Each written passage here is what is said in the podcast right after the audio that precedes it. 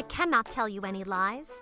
I do not like to exercise. I do not like squats in my home. I don't like lunging all alone. Crunches make me want to cry, and burpees make me want to die. So I can say without a doubt, thank goodness for this not boring workout. Yay! You've made it to another episode of Not Boring Workouts, the only podcast in the world that will talk about sex dungeons on a Tuesday and then dive into the life of America's favorite children's book author just a few days later. So welcome to the Time to Get Loose with Doctor Seuss workout. Our regular listeners know that ding means it's time for me to tell you what to do. And since this is a particularly stressful time for so many people, we thought it was the perfect moment for a self-care workout all about stretching.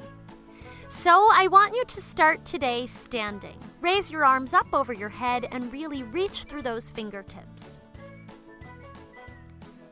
Keep reaching up, but now lean over to the left and stretch that whole right side. Breathe there. Now move through center and over to the right, stretching your left side. Keep moving slowly left to right.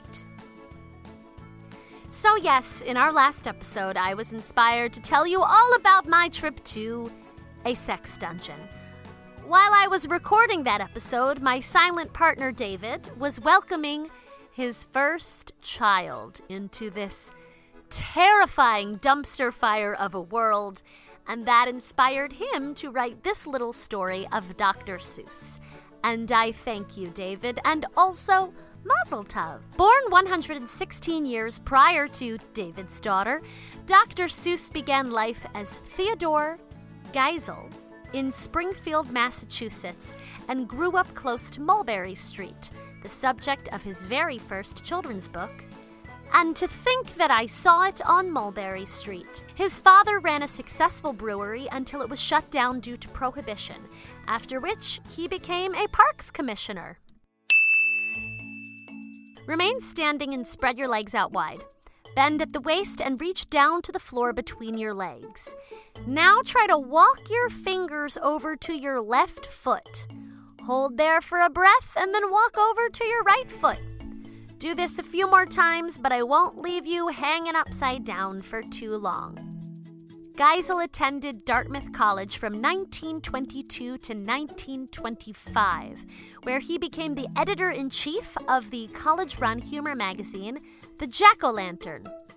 It's worth noting that Dartmouth is widely believed to be the model for the college in the movie Animal House, and even back in the twenties, it seemed to have been a party school. I'm hoping the rest of the twenty twenties also is a party.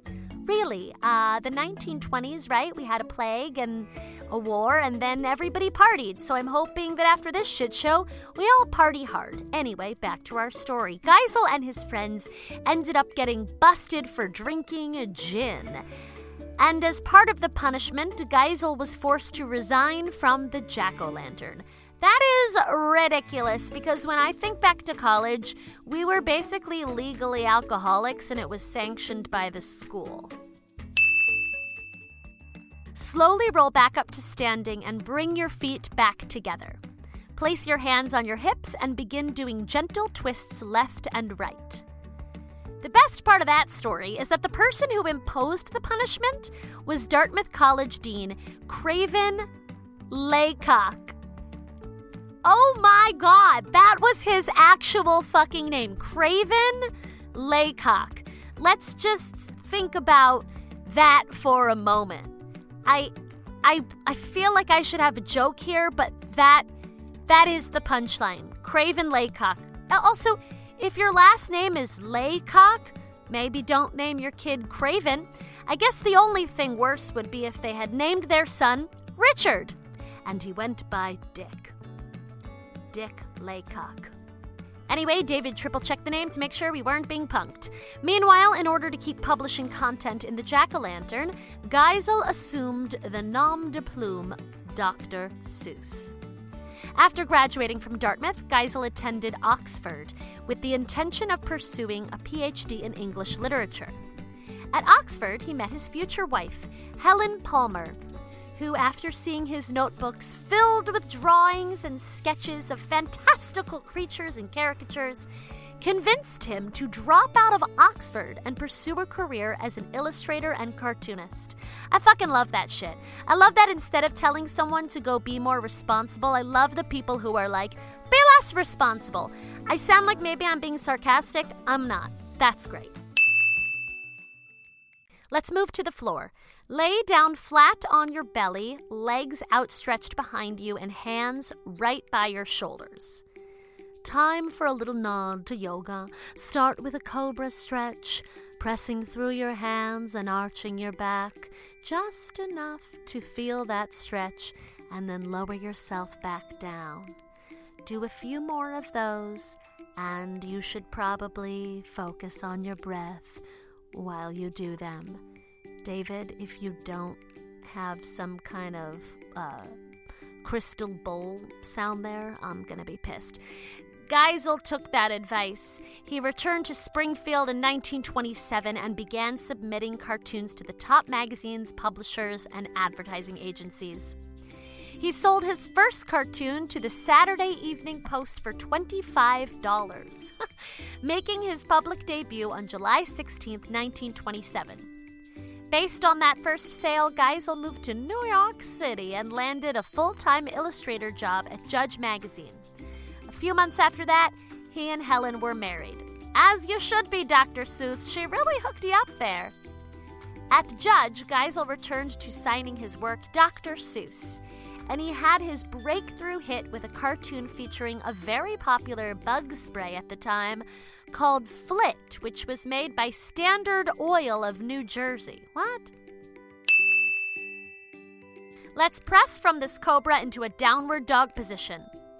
Essentially, you're leaving your hands and feet pretty much where they are while raising your hips up and back so that you become an inverted V. Once you find yourself in this position, slowly move back and forth from cobra to downward dog. An advertising executive in charge of Flit saw Geisel's cartoon and hired him away from Judge. Geisel's first Flit ad appeared on May thirty-first, nineteen twenty-eight, and he continued creating spots all the way until nineteen forty-one. The campaign's catchphrase, "Quick, Henry, the Flit," became a part of popular culture, spawning a hit song and multiple references from famous radio personalities such as Fred Allen and Jack Benny. That success and exposure led to increased demand, and soon Geisel began to appear regularly in magazines such as Life, Liberty, and Vanity Fair. Turns out that, at least back then, that could be a really lucrative profession, and it allowed Geisel and his wife to lead a rather sweet life. They did not have children, and neither were restricted by a traditional office job. They began to travel extensively, visiting over thirty countries between nineteen twenty-eight and nineteen thirty-six, and moved within some pretty high society social circles. Move to all fours and let's do some cat-cow. Start by letting your back sink down in the middle while you lift your head, and then reverse the movement, dropping your head and rounding your back. Keep transitioning between these two positions. On a return voyage from Europe, Geisel was inspired by the rhythmic sounds of the ship's engines to write his first children's book, and to think that it happened on Mulberry Street. The book was rejected by dozens of publishers until a chance encounter with a fellow Dartmouth alum led to its publication by Vanguard Press in nineteen thirty-six. May that inspire you all! Now officially Doctor Seuss, he published four more kids' books before World War Two fully kicked off in nineteen forty-one, and he temporarily switched gears to political cartoons, creating over four hundred of them for the lefty N Y C newspaper, P M. Doctor Seuss was highly critical of those opposing U S entry into the war and called out instances of racism and anti-Semitism occurring around the country. Go ahead and lie down on your back. Extend your legs out straight and then bend your right knee and use your arms to pull it into your chest. Hold it there for a few breaths and then do the same with your left leg. Do this a few more times. In nineteen forty-three, Doctor Seuss joined the Army, where he became commander of the animation department of the first motion picture unit of the United States Army Air Forces. Didn't know that was a thing. There he oversaw the production of multiple films, including an animated series called Captain Snafu that was directed by animation legend Chuck Jones and voiced by Mister Bugs Bunny himself, Mel Blanc. Captain Snafu, also the title of my memoir. After the war ended, Geisel and his wife moved to California and returned to focusing on children's books. In the early nineteen fifties, he wrote a number of well-received books, including If I Ran the Zoo, but it was a creative challenge in nineteen fifty-four that led to his true breakthrough. Bend one leg and place that foot flat on the floor, and then cross your other leg so that your ankle is against that knee. Now use your hands to draw that bent knee and foot closer to your chest. You should feel the stretch along the hamstring. Hold that there and breathe, and I will tell you when to switch legs. In May nineteen fifty-four, Life magazine published a report on illiteracy among school children, which concluded that children were not learning to read because their books were boring. This inspired the director of the education division at Houghton Mifflin, not to be confused with Dunder Mifflin, to create a list of three hundred forty-eight words that he felt were important for first graders to recognize. He asked Geisel to cut the list to two hundred fifty words and to write a book using only those words. Nine months later, Doctor Seuss delivered The Cat in the Hat, using two hundred thirty-six of the words given to him. Switch to the other leg now. This move to the early reader books turned out to be hugely popular and led to other massive hits, including Green Eggs and Ham and One Fish, Two Fish, Red Fish, Blue Fish. Even today, each of those children's books sell upwards of five hundred thousand copies a year, easily making Doctor Seuss the most widely read children's author in the fucking world. I had to make it dirty, I'm sorry. Go ahead and sit up. Bend your legs and place the soles of your feet together, letting your knees fall outward towards the floor. Holding your feet, slowly lower your chest towards the ground. Inhale and exhale to deepen the stretch. Hold there until the next ding. You know how it goes. Doctor Seuss made a point of not beginning to write his stories with a moral in mind, stating that, quote, kids can see a moral coming a mile off, close quote, but that, quote, there's an inherent moral in any story, end quote.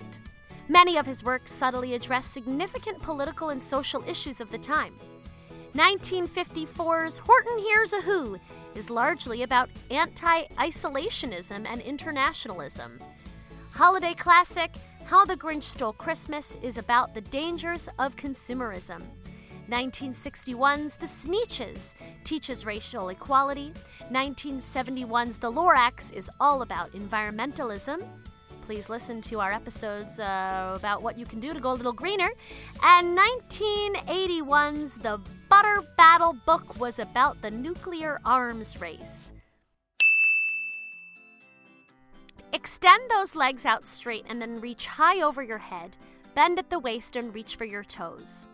Get as far as you can and hold that until we ding again. After a long battle with illness, Helen Geisel took her own life in nineteen sixty-seven. And Geisel remarried to Audrey DeMond in nineteen sixty-eight. Doctor Seuss remained childless, stating, "You have him, I'll entertain him." God, I love that. In addition to publishing over sixty books, Doctor Seuss helped to adapt many of his biggest hits into movies and T V shows. Following his death from cancer in nineteen ninety-one, his estate was managed by his wife, who authorized additional film adaptations and the creation of the Broadway show Seussical the Musical, which I haven't seen, but the music is quite delightful.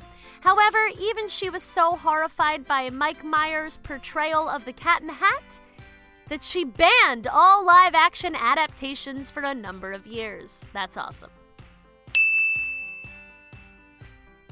Let's wrap things up by wrapping yourself in a big hug.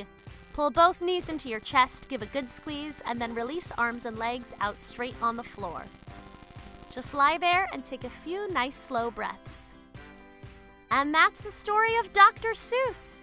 And I, for one, am super relieved to find out that he wasn't secretly a problematic womanizer or guilty of some other cancelable offenses. I feel like often David writes a piece and I have no idea where it's going, and then it's like enemas and euthanasia and um, ethnic cleansing.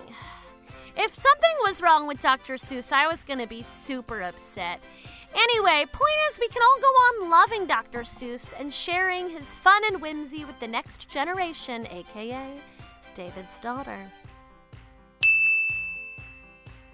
And so our workout has reached an end. I did want to leave another little sidebar, which is that I was recently in Joshua Tree, and Joshua trees, the trees, because they are actual trees, which I didn't realize till the first time I went, they look like they are something straight out of Doctor Seuss. They are fantastic. And in fact, a lot of the vegetation around Southern California, when I walk around, I think of Doctor Seuss. And a lot of people say that he was inspired by the plant life of California. I don't know if that's true, but I like to believe that it is.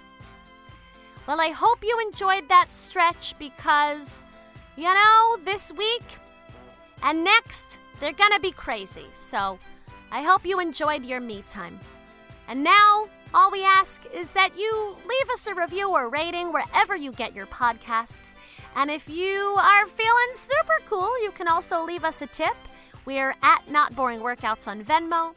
Uh, or you can also check out Patreon, patreon.com slash Not Boring Workouts. Finally, it would be awesome if you could tweet at us. We would love to hear your thoughts, fears, and feedback. And in particular, we're always looking for what we should cover next. So please let us know what you'd like to hear.